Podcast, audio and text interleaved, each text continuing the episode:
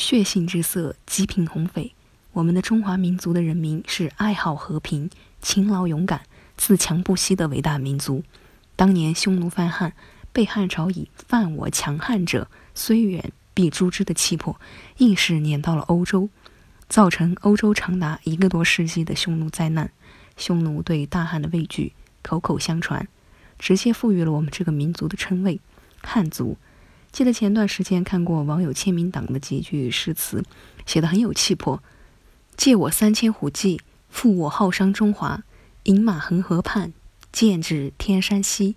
岁月沉揽月，酷夜岛上雪。黑海之滨垂钓，贝加尔湖张弓。中南半岛仿古，东京废墟遥祭华夏列祖。汉旗指处，望尘陶遁。敢犯中华天威者。”虽远必诛，看看什么翡翠才能配得上血性之色？何为红色翡翠？红色翡翠在翡翠饰品及工艺雕件中出现的几率是十分罕见的。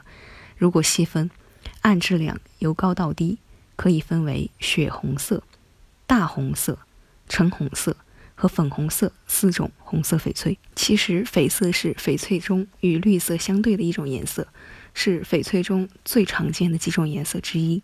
根据翡翠名称的定义，红色的翡翠应该称为翡，但是实践过程中见到的翡或多或少都带有黄色调、褐色调，因此翡的概念也渐渐地接受了黄色调和褐色调，翡不再是红色翡翠的专有名称，也出现了黄翡等词，并且受到了行业内外的认可。